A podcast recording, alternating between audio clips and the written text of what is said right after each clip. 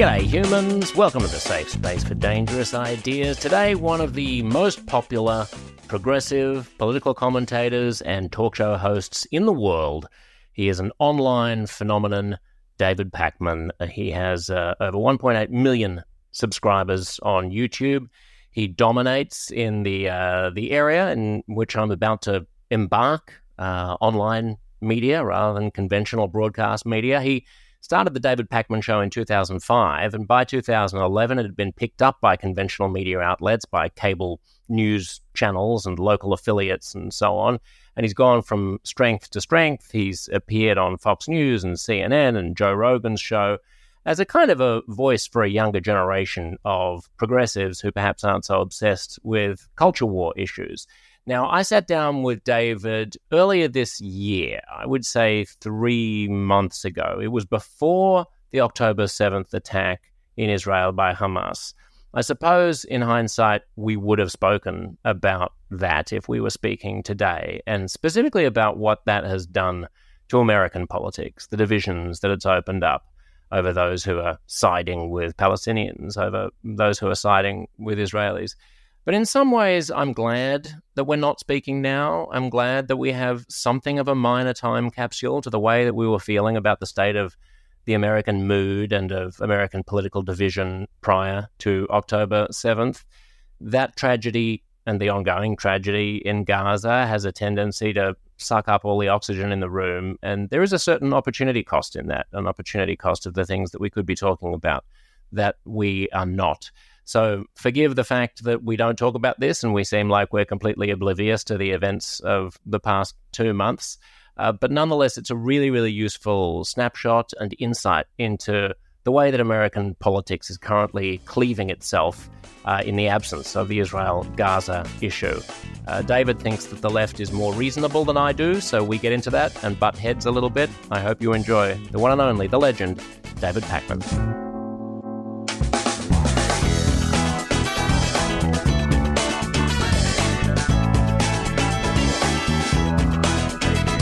You were just saying that you want to move to Spain, uh, and I was saying when I was last on your show in October of 2017, first year of Donald Trump, uh, everyone was saying, you know, before he was elected, oh, we're all going to move to Canada if he's elected, and uh, you know what? Saskatchewan is still empty. It's still only bears. And yeah. Everyone, and so I, I'm calling your bluff on moving to Spain. No, and this has nothing to do with Trump. Like I'm not even pretending that it has to. It's for me. It's more. You know, I'm from Argentina, and um, so my options are okay. I'm a U.S. citizen.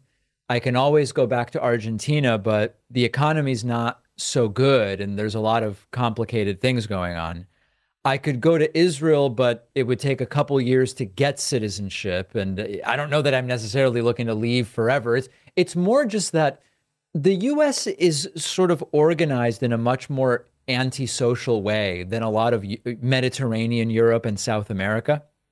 And I like a lot of aspects of that lifestyle, you know, mm. people hanging out at cafes at all hours of the day and you don't have to hide your children away starting at 7 p.m. You know, I have a little baby daughter now, and people people are out. They're in society. You know, it's so funny um, you say um, that. I was literally just doing talkback on my radio show, David, about what time people eat dinner, because Australia, uh, much like America, I imagine, has this weird disjoint where you've got the old school Anglo Saxon tradition of like having dinner at 5.30 or 6 you know, i'm sure there are swathes of the midwest where people come home and they have dinner at 6 p.m and then you've got the yeah the people who live a more Mediterranean lifestyle who eat at nine or, or ten. And the the hostility and argumentation between those two sides, both of whom think have perfected the right way to live, is hilarious. but I'm with you. Who wouldn't like a Mediterranean lifestyle? One of my one of my best buddies used to live in Berlin. He was an English guy and uh, he came to visit in Sydney, and you know, Sydney has quite a, with the exception of the late night thing, it has quite a Mediterranean feel. It's a harbour city. People are quite hedonistic. People are friendly and laid back. They like their coffee. They like their food.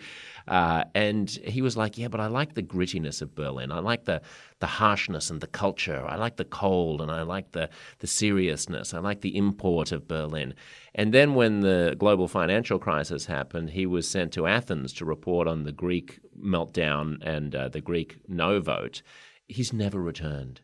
He's mm. never returned to Berlin. Of course, once you get a taste for the Mediterranean lifestyle, now he lives in Rome. He's like, Viva Roma! Who right. doesn't want this, baby? He's getting around on his Vesca, Vespa over cobblestone streets and smoking and drinking until the wee hours of the morning. It's the best. I, I do think the thing that would be tough if you are used to the United States. So, a lot of things I think would be great, but I think the one thing that could be tough is the bureaucracy and difficulty of accomplishing what should be extraordinarily simple and mundane. Yeah. Uh, paperwork or I need to get a plumber sort of thing. Th- this is the ubiquitous complaint from people I know who have moved to Portugal, Spain, France, Italy. Yeah. Which is it took me three years to remodel my bathroom. Um, it took yeah. me six months to renew a passport. And, you know, I, I, do think that that would become a frustration. Don't try to start a small business. Don't think right. that you're going to create a tech hub or something. Yeah. Uh, although I must say, you know where you need to move then? You need to move to Northern Europe.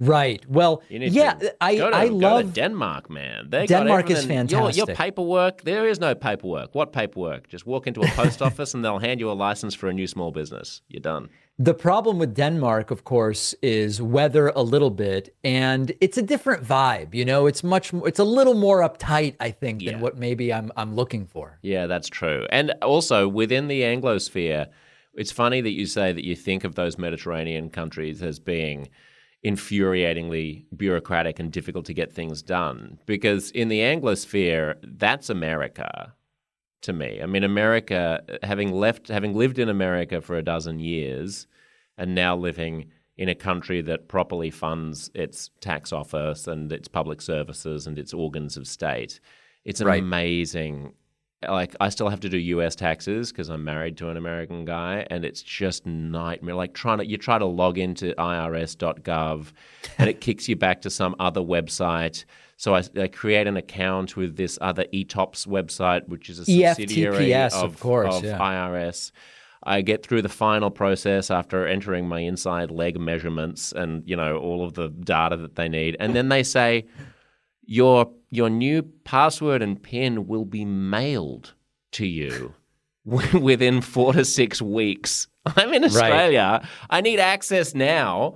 You go to the you go to the website. You try and you need your your last year's return to, in order to enter something, but that never works, and it doesn't understand yeah. my address because I'm not in the you know like the system of working.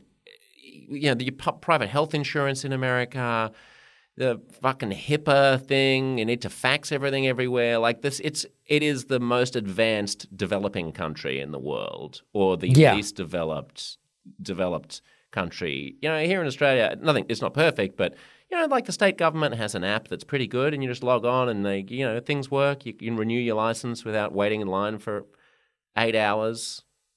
So you can do even better. It's all relative. And uh, I've had no shortage of frustrations with bureaucracy in the United States.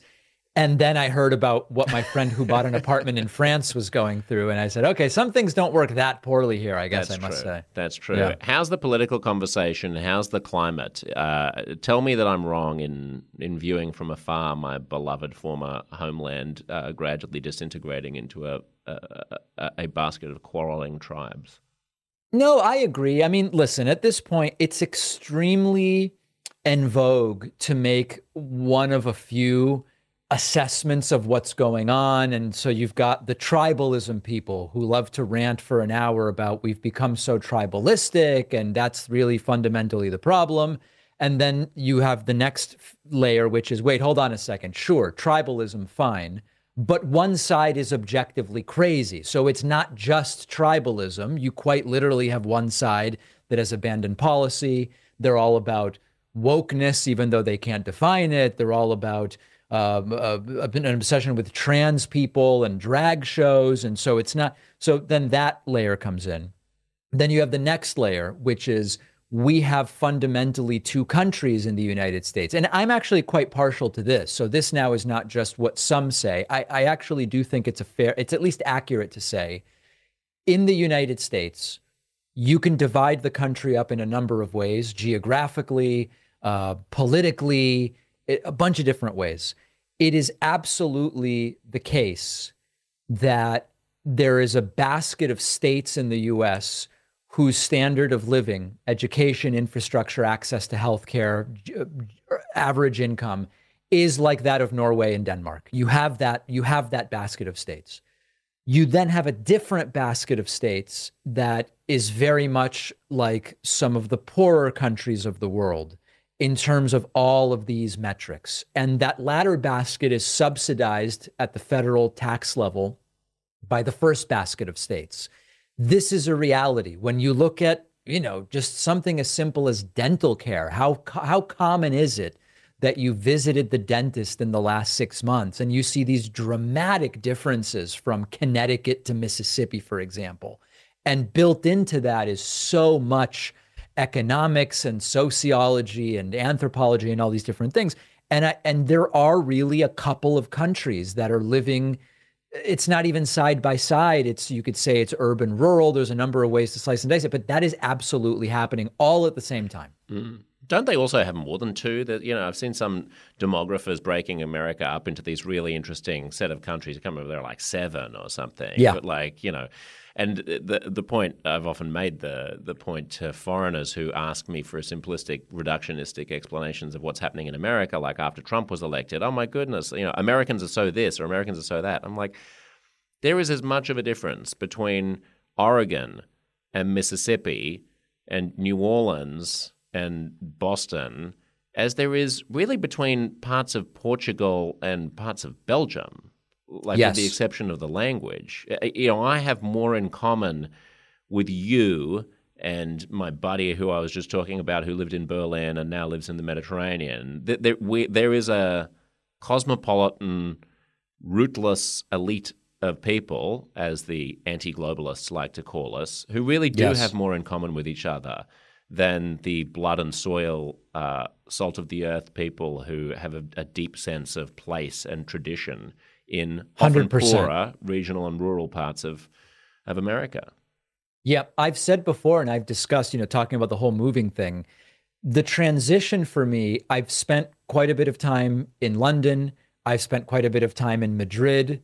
Paris is a little different because I, I speak English and Spanish, but my French is very mediocre. But even still, transitioning there would be far simpler than moving to Akron, Ohio for me, or something along those lines, culturally and in mm. so many different ways. And sometimes I'll talk to people who say, "Oh yeah, you know, I I didn't really like the US. It's just so hot." And, "Oh, really? Where did you go?" well, my um my my partner was um worked in Dallas, Texas for a year. Right.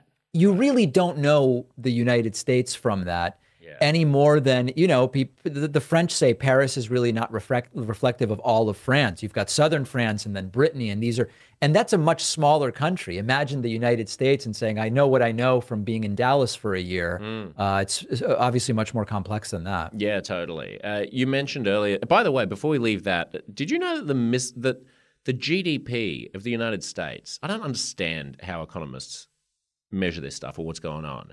The GDP per capita of the United States is so much higher than other comparable countries where I regard the standard of living as being generally superior that I read that like the GDP per capita in Mississippi is higher than the UK. Yeah, that may be I mean, GDP per capita median income is talking. median income is probably better to tell you something about quality of life than GDP per, per capita because GDP per capita can be you're you're just basically dividing up what the what is produced economically by the number of people that live there. And it can be extraordinarily unequal. So although you're dividing it by the population the actual uh, income or, or profit from that can be extremely concentrated. So it's right. not a great indicator of uh, quality of life. I'm going to look it up now. I'm just going to bore the listener. So nominal gdp at current 2022 prices I see nominal GDP per capita, $47,190 in Mississippi. GDP per capita of UK, or let's say France, since you were talking about France. Yeah. Uh, oh, 43, Oh, yeah, so less. So Mississippi has a higher GDP per capita than France. Yeah. Or to give another example, if you look at the state of Virginia, GDP per capita is 71,000 but median income is 37,000. So we're really looking at two different things. Well, let's look at median income then. Median income Mississippi is uh, twenty five thousand dollars in twenty twenty. Uh, gee, that's not a lot, is it? Uh, median income France, twenty eight thousand. Twenty five versus twenty eight, man. The average median. The I'm median seeing income 40 for France. I'm seeing Oh, 40 okay. for France. Maybe I don't Google's know. misleading me. Could be. In any In. US dollars or in euros? The In US Wikipedia dollars. for median income has France at 28,146. Interesting. Interesting indeed. Yeah. You were saying earlier, David, and now that's going to haunt me all day. I still don't understand. It's, I mean, I still just don't understand it. I don't understand how you can drive through. You, you drive through Mississippi, and I mean, you, mean, you made the comment about dentistry, but like, you look at people's the way people live. I mean, I guess there's there may be something going on here in terms of class rather than uh, like in class comparison and culture versus just economic well-being. In the sense, that Certainly. I would see a town in Mississippi that's denuded of all soul and culture and is just a large road with strip malls and a Walmart where fat people are waddling in and buying their cheap consumer electronics goods as evidence of poverty. But when I once said that to an American friend of mine, he was like, well, perversely, that's actually evidence of opulence right? Mm. These are people who are able to buy more consumer goods than your average French person might be. So the old French guy who's like walking through a cobblestone town and going and sitting down and smoking and playing boule and drinking coffee with his friends may be actually less of a financial, you know, he may be poorer on paper than the person who's driving a big cheap SUV to Walmart to waddle in and uh, and buy their Dunkin' Donuts. In some ways, that's a that is a superior economic actor, the uh, the poor American, than the median Frenchman. Yeah, and this has been explored quite a bit because of all of the discussion, particularly since Donald Trump became president about China and tariffs on China and bringing production back home in the context of the pandemic and this sort of thing, which is that in the United States, a decision was made, not by one person, but just by a successive uh, series of policy decisions that we'd rather the cheap stuff from China so that people can go into the Walmart and buy the stuff and the lower salaries and the offshoring of jobs, et cetera. And whenever politicians left or right talk about bringing bringing production back home, sure that could be done over a period of decades, but it also would bring with it significantly higher costs at Walmart, at places like Walmart. And it's not really clear that people like it. It seems to some degree that the whole concept here is yes, we may not have access to good health care. Yes, we may not make a lot of money, but we get such cheap stuff from China that we can still get a TV or whatever the case may be. Some on the right will use this as proof that there's no poverty problem. I remember a Bill O'Reilly segment, must be 10 years ago, but it's in my mind, where he said, listen, the poor in the US are fine. They still have big screen TVs and cell phones. And it sort of misses the bigger picture about what actually leads to satisfaction, what actually leads to freedom to self determine how you want to live your life or mobility or these sorts of things. But it is true that many of the poor in the United States, factually speaking, still have a big screen TV like you're talking about. Yeah, it's interesting. And uh, look, the, I'm uh, I don't object to the idea that it doesn't matter if you don't have wage or salary growth as long as you have de-inflation on all of the goods that you want to buy. That is functionally uh, like getting a, a wage rise. It Doesn't matter if you keep earning thirty thousand dollars a year if the cost of everything that you care about is going down by 20% because we're getting more efficient and we're offshoring and uh, we're, you know, and there's freer trade and there's AI or whatever. The problem is that you also need to include in that basket of things that you care about education and health. Right. You can't, Yeah. you can't have your big screen TV and then also have diabetes that isn't treated. Yeah. And the other thing, I mean, there's a bigger economic conversation, but deflation might sound good, but it's actually not good for the economy, at least as far as we've structured it, because under deflationary circumstances, you would expect things to cost less in the future, which would cause you to delay purchases on anything you don't absolutely need. That delay of purchase starves businesses of customers, which causes them to lay people off. And so the deflationary spiral is also bad at the macroeconomic level. But at least practically speaking, you're making a good point, which is people may not feel the wage stagnation if they can continue to get cheap stuff from China. Yeah, it's interesting. I, th- I honestly think that if if the United States were able to resolve those two things, health and education, in other words, if if there was healthcare, at least a baseline of healthcare for everybody, and I'd like to get your thoughts about this as well, about what that would look like, because I think many on the American left are uh, are kidding themselves if they think that what universal healthcare is is extending the largesse that Americans currently enjoy from many of their best private plans to everybody. That's not what we enjoy in countries where there is quote unquote universal healthcare, like Australia and Canada and most of Western Europe. It's much more limited. So Americans would have a bit of a shock, I think, in realizing that, oh, okay, well now there's Yeah. There's all kinds of things that aren't covered. I mean, in Australia, dental isn't covered by the you know by the government, for example. There are all kinds of hodgepodge compromises that countries have to make to get laws passed and to, to get things through that don't make a, a lot of sense.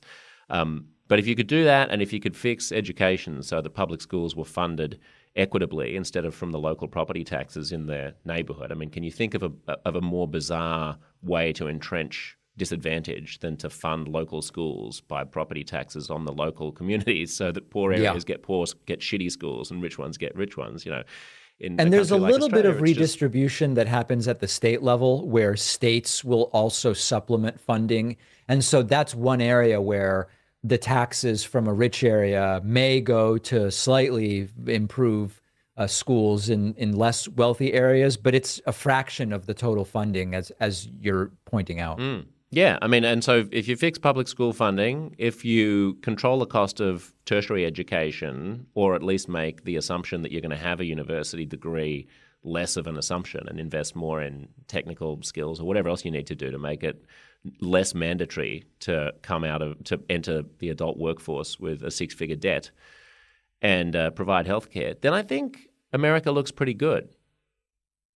Right, and those are pretty significant changes on the um on, the on the college thing. It is interesting. You know, I have a 15 month old daughter now, and I'm going through the motions of she's absolutely going to college, but I don't really believe that she's absolutely going to college. Uh, You know, I'm, I'm doing what we call a 529 plan. It's sort of like a college savings account with some tax advantages, and I'm I'm doing all of this stuff. But when I sit back and think, okay, if she went to the school I went to, and uh, there's six, I think it's six percent a year um, cost growth we've seen over the last 20 years. If that continues, it'll be about two hundred thousand dollars per year by the time she's 18. Okay, so eight hundred thousand dollars for a four-year degree.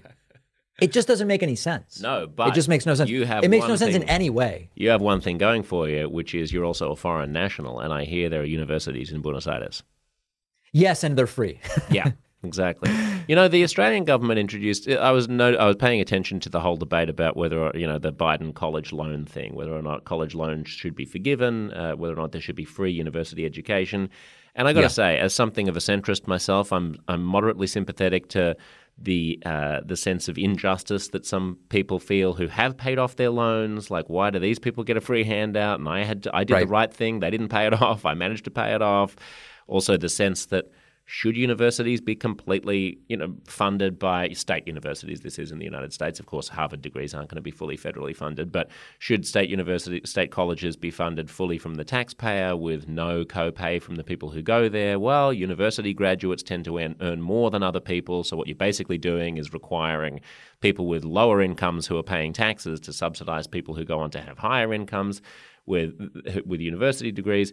Australia came up with a pretty good solution in the 1980s, which has been gradually whittled away by successive conservative governments and, and undermined. But it was good at the time, which was called the Higher Education Contribution Scheme, where the government, you wouldn't need to put any money down to go to university up front. You still don't. The government gives you a loan. That loan is an interest free loan, although it's pegged to inflation, so it rises according to the consumer price index every year, but you're never going to be saddled with uh, like, you know, paying interest.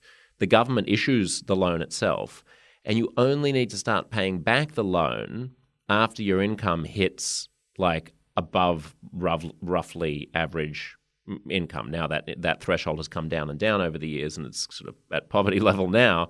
But the idea was, and and it's it's collected by the tax office without you having to worry about it or see it. Right. So when you get your tax statement at the end of the year from the Australian equivalent of the IRS, you know, here are your taxes. You've hit the threshold to pay back your higher education contribution scheme. Here's a sliding scale. You start at 2%, 4%, and you go up to 6%.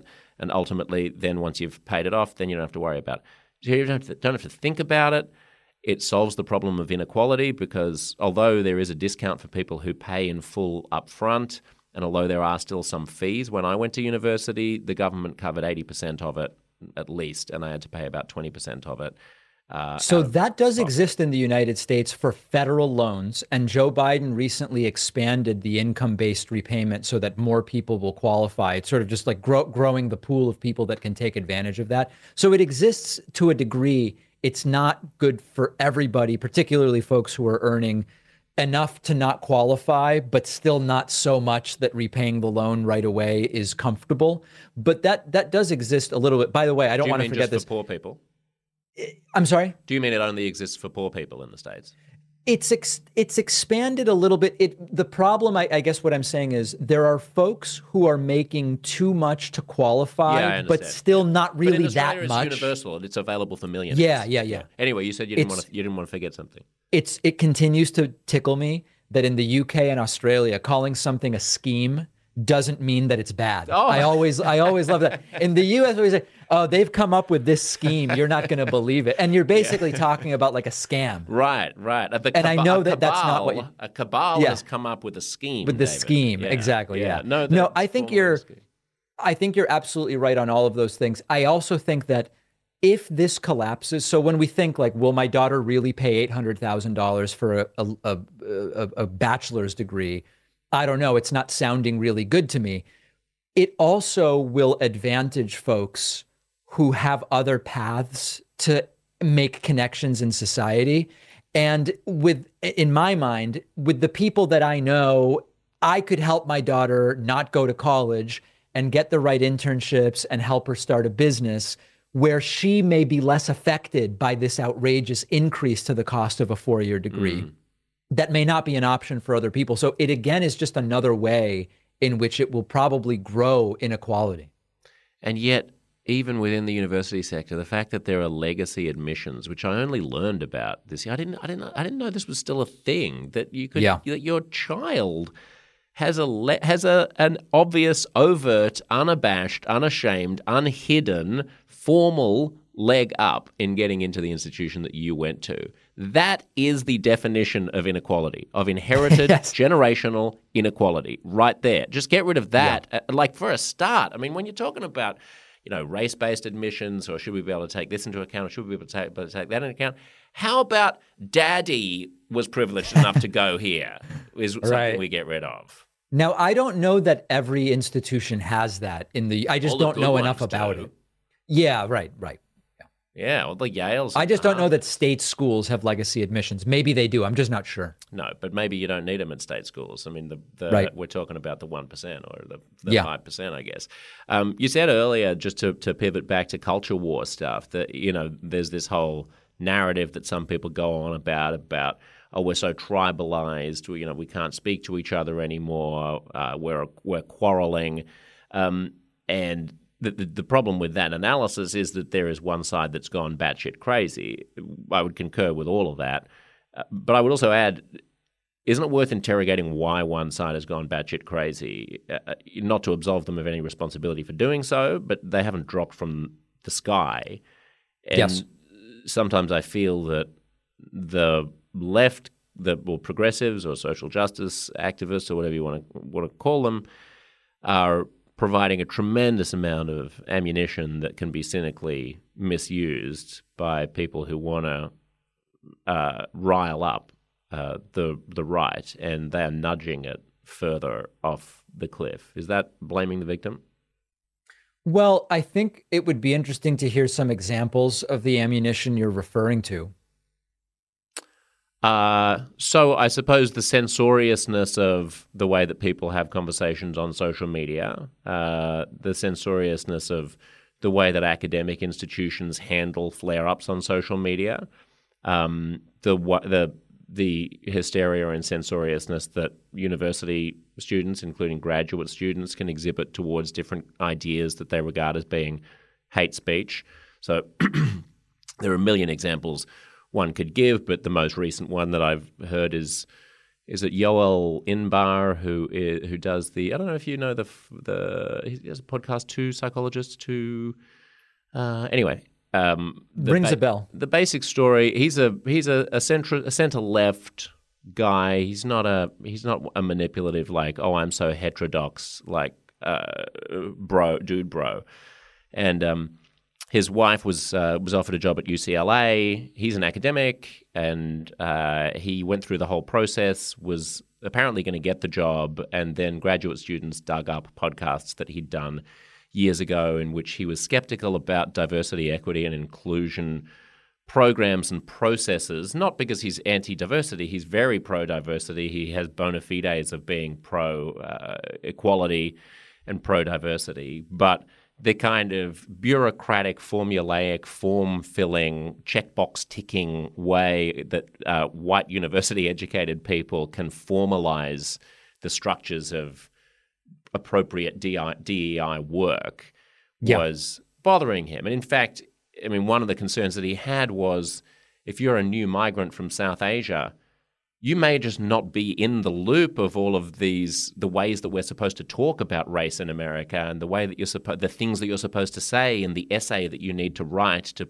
to demonstrate how your academic career is going to benefit minorities and people of color and people of di- of different genders. Like it just may not be quite on your radar and it may be a, it may be a this may be sort of a cabal coming back to that that word or a scheme in which white people with the correct education and the correct critical theory framework are able to promote each other and privilege each other over people who haven't got the memo on that stuff. So graduate students heard these podcasts. They presented him as being anti-diversity, uh, racist. There was a petition. It went viral. UCLA pulled back, didn't offer him the job. We can't be 100% yep. sure that they would have offered him the job, but everything yeah, certainly didn't help that there was this campaign against him. This is one of a million little things. I mean, you can talk about the the New York Times journalist who was fired for you know using the N word in conversation amongst some students, or the other professor who was fired for talking about a Chinese word that sounds a little bit like the N word, but that triggered people. So that those are the kinds of examples, if you're asking yeah. for specifics, that are very easily cherry picked, presented to uh, an audience in a certain way, and don't aid uh, the bringing together of America. Yeah, I mean, I think there's a couple different things there. The, so the Yoel Inbar situation is an interesting one. You know, you were talking about legacy admissions. Uh, Yoel's girlfriend had been offered a position in the psychology department at UCLA, and there is a form of legacy slash nepotistic uh, uh, admissions of hiring at universities where they have these if your spouse gets hired and you're also a phd we will kind of go out of our way to create a position for you we could debate whether that's a good policy yeah, that or not but bother me though does it doesn't bother you that's it's fair. horizontal right it's not it's not fair. imperative fair. and also it's a it's a sweetener for them to say like yeah. i know you're moving across the country yeah, yeah, yeah. Let's make it. No, but it's an interesting it's an interesting element to it. I uh, I I'm I'm sort of looking at the details here, and you know, he voiced skepticism about the DEI statements at the school. He wants institutional neutrality in certain places. Um, he apparently made some transgressions when it comes to so-called inclusive etiquette in terms of uh, he called a woman of color intense in a conversation with another professor. I, I don't really like this stuff, but in a different so there's a couple different layers to this. One is are these types of statements statements worthy of not hiring someone? That's question number 1. Question number 2 is should student activism around such statements be considered by an educational institution in making such hiring decisions or should hiring decisions be made without considering the feedback of students and of course these students decide we're going to activate against or for something um, not necessarily only on its merits but there there develops this sort of like group think I would probably align with you on 99% of these things. Is your answer uh, to both of those questions no? My answer is um, well, let's take them one by one. Uh, in terms of should these sorts of statements preclude someone from getting a certain job? I mean, listen, I would love to say that it should have no impact whatsoever, but I think the problem is where do you draw the line? I don't like this. What I'm reading about this particular case concerns me. I also am aware of the fact that if there is going to be a, a, a cultural mismatch, even if I feel that the culture is wrong, do I believe the institution should be in some way blocked from considering past statements? Probably not. Like no, they probably should the be allowed. that institutions should be blocked from doing so. They're a private. I think maybe the problem They're allowed is to be as silly as they want to. Yeah, we. I think so. I think we agree there. I don't like that this is the way that so many hiring decisions are ultimately being made, which is sort of rooting around in one's past combined with this sort of activism to say, do not bring this person here. It doesn't seem like the most sophisticated and precise way to hire. Uh, yeah, that, yeah, that would be my third point. I mean, I think you, yeah. you're, you're, you're falling short with two. Yes, there's there's uh, you know should uh, criticisms in the past on a podcast of diversity, equity, and inclusion programs and calling a, a, black colleague intense when she may have actually been intense preclude you from being employed? Uh, the answer to that may be no. Then, then the question is: Should campaigns by graduate students, you know, activist campaigns, uh, be heeded by the uh, you know academic hire, hirers, uh, employers? I mean, the answer to that, I think, is contingent on our answer to the a third question that I would add, which is what is the manner in which and what are the systems through which we are making decisions one and, and two? In other words, yeah. are we responding in a knee jerk fashion to a social media mob because we're terrified that we're going to look bad and it's going to put us on the wrong side of some kind of ideological diktat? Or are we listening to what the students are saying, evaluating them rationally, and trying to assess whether or not it is in fact true that this person is either racist or bigoted or one? I mean, I, I, don't agree with you that that an ideological fit, especially at an academic institution, is grounds for not bringing somebody in. I think that you would have to demonstrate that he genuinely has the he does not have the interests of minority students at heart. You know, you would have to demonstrate. Yeah that there's an actual there there, not just that he's he's quibbling with processes and systems. Otherwise, if that becomes a legitimate grounds for not hiring people or for firing people or for pillorying people in public or denigrating them or excluding them from polite society or no longer inviting them to your cocktail parties, then you you really are setting up a, a kind of a, a quasi Stalinist or at least let's say McCarthyist kind of system where there's right think and there's wrong think. And if you question the systems that we have and you question the importance for our most vulnerable people in our society for you to fill out the forms in triplicate and write your essays about how you're going to assist them and pledge allegiance to the party elders and essentially say the right things, if you dare to question, to think independently, to value traditional old liberal ideas of having a wide and rambunctious public debate where, where all voices are accepted not doesn't mean they're right. You can criticize them, you can push back on them, but that's the whole point. You can push back on them. You're not going to be regarded as a heretic who'll be burnt, burnt at the stake or who'll lose their job for pushing back on them.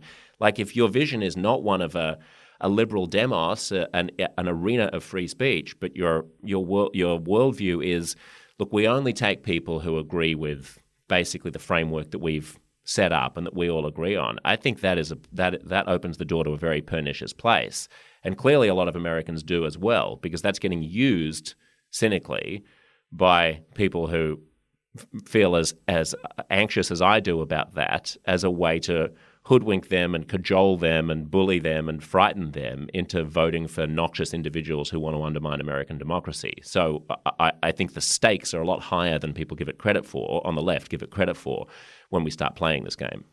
Yeah, I, I don't really have an acute problem with anything you said there, although I do think there are certainly some examples of in academic departments where the departures from some of the norms would genuinely just the, entire fit thing, it's like I don't really want to debate it for, on its merits in individual cases because the real concern I have with this entire discussion is that in the absence of policy, the American right wing has chosen to cynically blow up the relative importance and frequency of what you and I are talking about to make it the issue. They lie about it, they exaggerate, they tell stories about accommodations, about you know cat litter boxes in bathrooms for uh, students that, identify as animals. So I don't like I I think this is a great conversation, and th- the problem I have with it, even we're doing it right now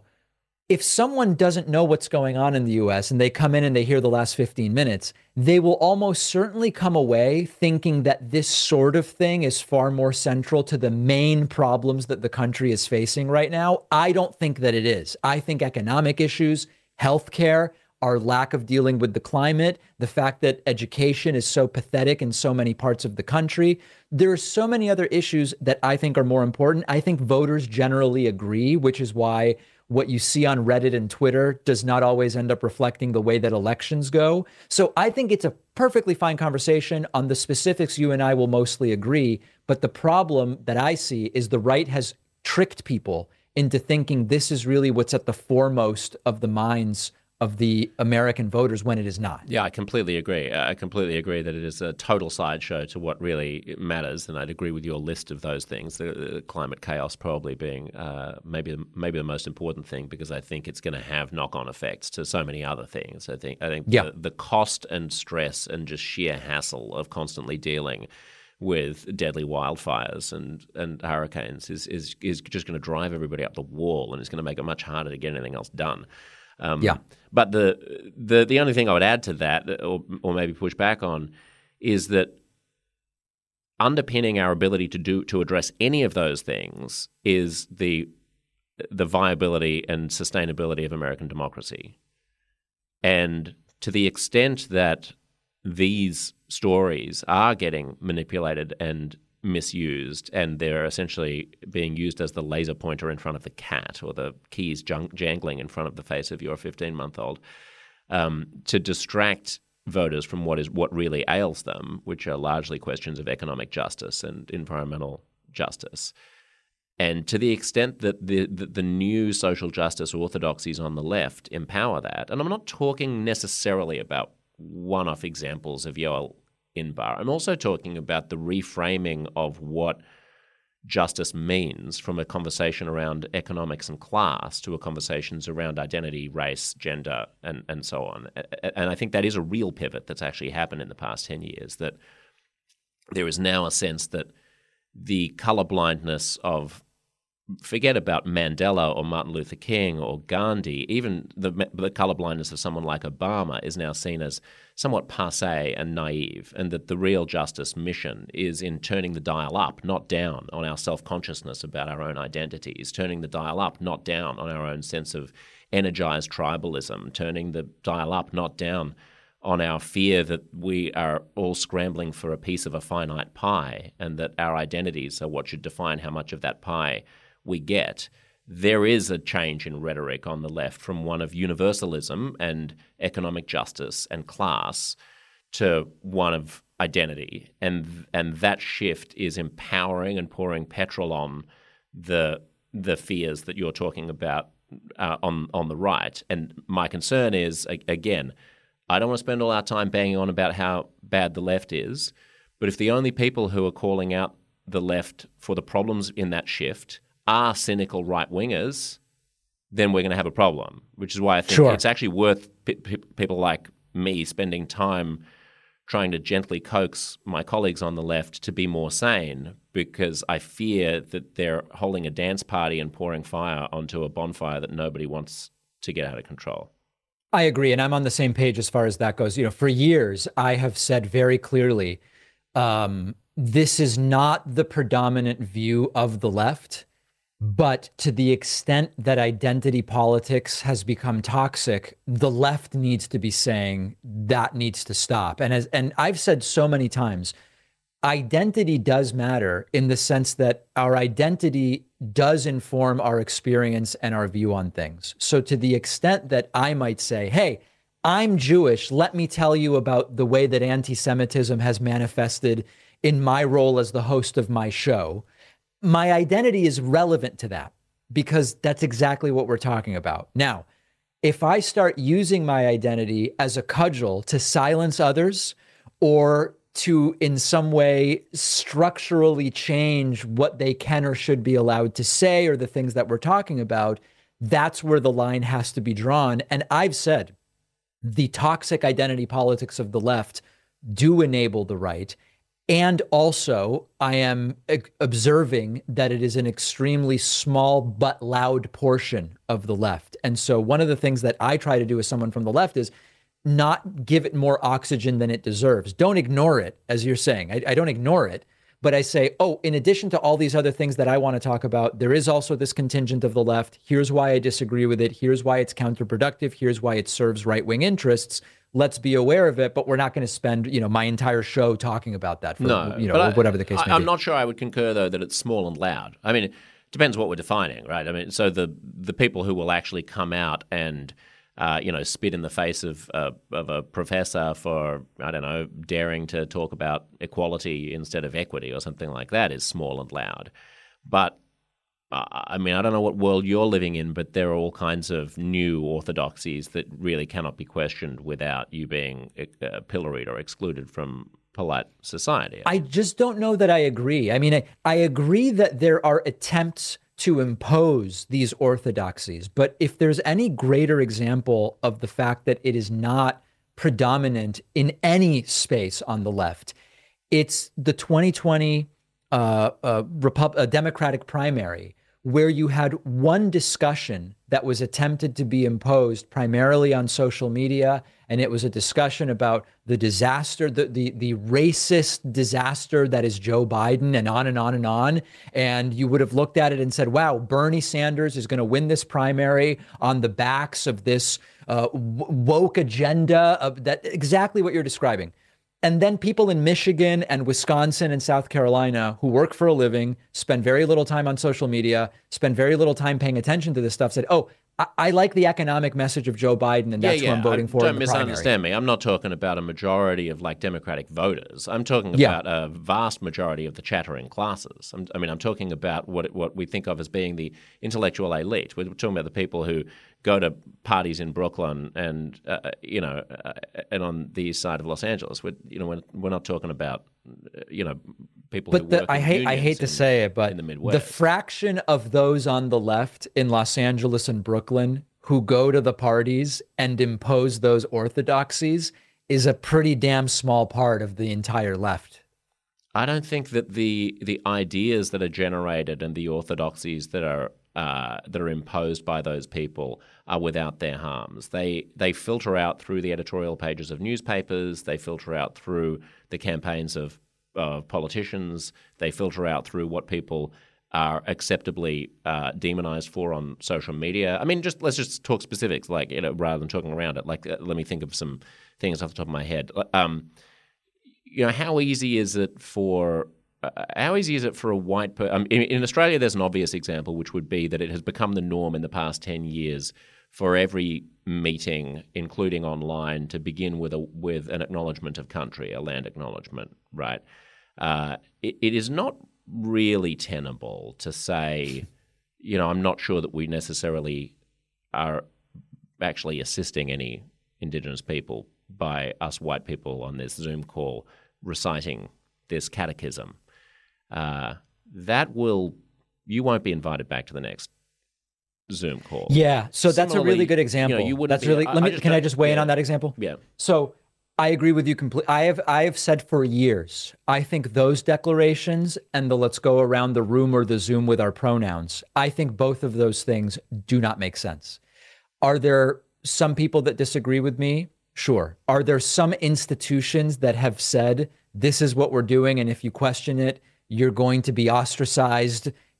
A hundred percent that exists. I mean, yeah. I think to- it's such a small percentage. No, it's not. I It's really, do. Not. I mean, you know, the biggest drug companies in America and the biggest software companies in America now have pronouns in their bios, and yeah, maybe you can opt out. I'm not sure. My friends who work for one of the biggest pharmaceutical companies in the world, which is actually headquarters in headquartered in Switzerland, he works in Switzerland. Yeah. But nonetheless, the California like social justice orthodoxy has made its way to, to Switzerland.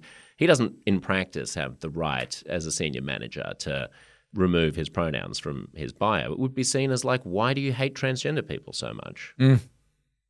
Yeah, I mean, I, I feel like we're kind of getting it to the point where we just disagree as to the the relative frequency of this stuff. I don't know I mean, anyone who has even the told. number of like you know the number of top. 50 companies that have pronouns in their bios, I suppose. It would be a yeah, I'd be curious to know what the numbers are. I, I don't I don't know the numbers. So I mean, I think I I agree with you that I think it's a bit much, and you know, uh, I'm sure there are some on the left that will disagree with me. But when I've expressed these views to my audience, it's not considered controversial, and my audience is overwhelmingly on the left. I mean, how? Yeah, but that, I, I intentionally said that I was picking an example where Australia was much more uh, along the path of uh, of those particular examples. But I mean, to think, Yeah. I'm just trying to think of a more Americanized example.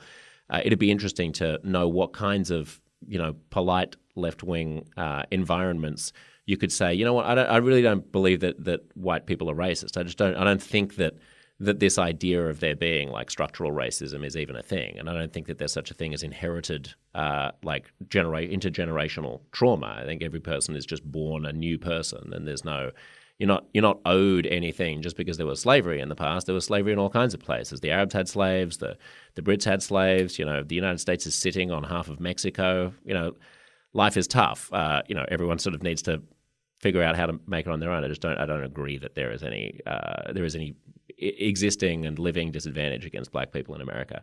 I mean that I don't. I don't. I don't know how far you would you would get with that. Claim. Yeah. those are not things that I'm saying that I believe. I'm just trying Right. to point to things. I think it are- depends on which one of those out. things you're saying. You know, I think that, like, to give two examples, saying I'm not convinced there should be reparations for the descendants of slaves. Some on the left will say, "Oh, that's a very that's the the wrong position to take." You Others know, will I would say, not "Yeah." include that as something that I think has become Fair, verboten. fair.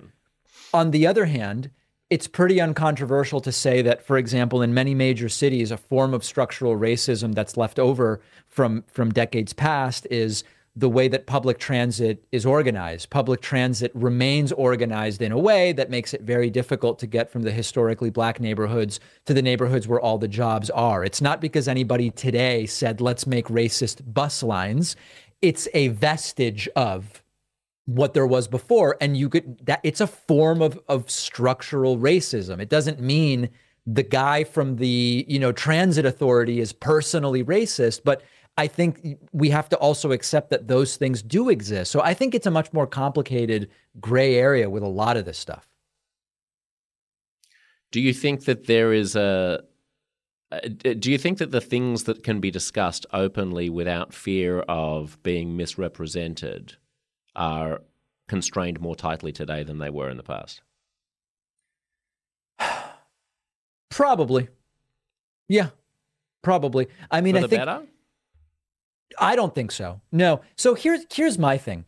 My view is it should be on the table to discuss anything. None, none of these conversations should be blocked or preempted out of hand. And the example I often give is when I think it was the Harvard president at the time, Larry Summers, he said something about maybe there's something neurologically about men and women and math. Like maybe there is something that explains why there are more male mathematicians than female. And he was like roundly attacked for it, and it was crazy. You know, my view on that is if it were true that there were something about the brain that made men and women different when it comes to math, we should know that. It would be extremely important to know that. It should be explored. It shouldn't be dismissed out of hand. And also, we need to be vigilant about people who are asking these questions in bad faith, sometimes questions to which we already have answers. So so I hope I'm making like the, Yeah. the two sides clear. When we say are you saying we shouldn't be allowed to know whether vaccines cause autism? Of course, we should be allowed to know. But it's been studied, and you just saying you're not being allowed to ask the question is wrong. You're allowed to ask it. It's been studied. We have data. We have. So I think we have to both be attuned to bad faith blocking of certain questions, but also people who want to ask questions we have the answers to, and they're doing it for cynical reasons. That's true. I mean, I would just make the point that that censorship is more insidious than just saying you can't have that conversation, right? I mean, the very few people, even the most cancel culture person, is unlikely to say you're not allowed to have that conversation. Now, they might you know, disinvite a speaker from coming to college or something, which is a version of there that. will be repercussions. But the more insidious, yeah, the repercussions are the more insidious thing. The fact that you, sure. you just you walk around the rest of your life with a whiff about you, which you're carrying from uh, having been the subject of a social media pile-on that was accusing you of being racist or, or bigoted in some sure. way, right? I mean, it, it's just sure. a it's a willful misinterpretation of what you're trying to say. And on the on the Larry Summers question, I mean, uh, you know, maybe a more uh, a more pressing example on that same issue was when Google fired the engineer James Damore, who Google had literally said, "Let's try to figure out how to get more women into into software engineering." So we're open to all suggestions. Like everyone write everyone write in. This is we're asking all of our employees for an understanding. He writes this piece saying, you know, there may just be gender differences here. You know, there may be there may be there may be things that women are interested in, and I would add that I don't think the autism and vaccines analogy is a good one because there, there we really do have science on that. I mean, we know that there is no link. The jury is still out. I mean, there are all kinds of studies that show that if you get a thousand women together in a room and give them the option of taking apart a bunch of widgets and putting them back together, or if you ask them if they want to spend the day mediating a family uh, dispute, and then you do the same with a bunch of men, there actually is a gender difference. Now, is that biological? Is that a cultural? Yeah, we don't know. but I don't think that firing someone for saying, you know, maybe you know two sexes have been going back through biology for a very long time. Lots of different animals and lots of different cultures structure their the interests of the two sexes in different ways and the roles of the two sexes in different ways. Maybe there is some kind of biological difference. This is another issue that is likely to get you pilloried and accused of bigotry towards transgender people if you insist that there's some difference between bi- the biological sexes. But uh, I mean, I don't think we can say that the the case is closed on that question. No, I think in in in some areas the case is closed, and in some it is not. Some have been studied, and some some have not. I think you know the the example you gave, obviously, that the the thousand men and the thousand women are being asked to choose what they'd rather do, uh, with decades of culture already uh, in their brains, and so I think you and I understand why it's a sort of complicated question. The James Damore thing, I have to, I interviewed him. I have to admit, it's been a while since I I I don't I remember he wrote a sort of manifesto of sorts explaining his potential views on the thing. One of the things that I remember about that was when I interviewed him, it seemed to me that he did not relate easily to other people and it was later revealed that he's actually autistic and and I wonder to what degree the interactions with him became frayed because he does, as a result of that, struggle in some of these conversations. And I don't know how he was communicating these things behind the scenes. There's so much to that that I don't remember. That's revealing. Uh, I mean, it's also revealing because people on the spectrum tend to have a, a, a you know, a, a, difficulty in understanding the sort of social cues and social niceties and social norms that uh, that neurotypical people take for granted. So he may have just said, like, I'm just telling my version of the truth, and I don't understand why yeah. that's a problem. Yeah, yeah, it's been so long that I just don't remember. But obviously, I remember the story, but some of the details elude me now. Yeah, uh, I want to talk to you about Joe Biden and uh, maybe the alternative media universe, the Joe Rogans and Tim Pools of the world. But uh, for our regular listeners, uh, I want to thank you for listening, and I want to thank you for for being here. We'll uh, we'll wrap up that portion. If you want to subscribe to Uncomfortable Conversations, it's uncomfortableconversations.substack.com/listen. You get your own personalized uh, feed with all of the premium content, including additional bonus episodes and these uh, these final little chapters with the likes of David Pakman. Um, David, a lot of the rhetoric that I feel is coming out of American politics at the moment that I hear is, you know, on the left at least, an anxiety about uh, Biden's age. Is that an unfair distraction? To hear the rest of this conversation, go to uncomfortableconversations.substack.com slash listen, and you will get your own personal premium podcast feed with at least three extra episodes of the podcast every month and heaps of extra stuff, including the remainder right now of the fabulous conversation you've just been hearing. If it was worth listening to this much of, don't rob yourself of the rest. Pull out your phone right now and search for Uncomfortable Conversations with Substack.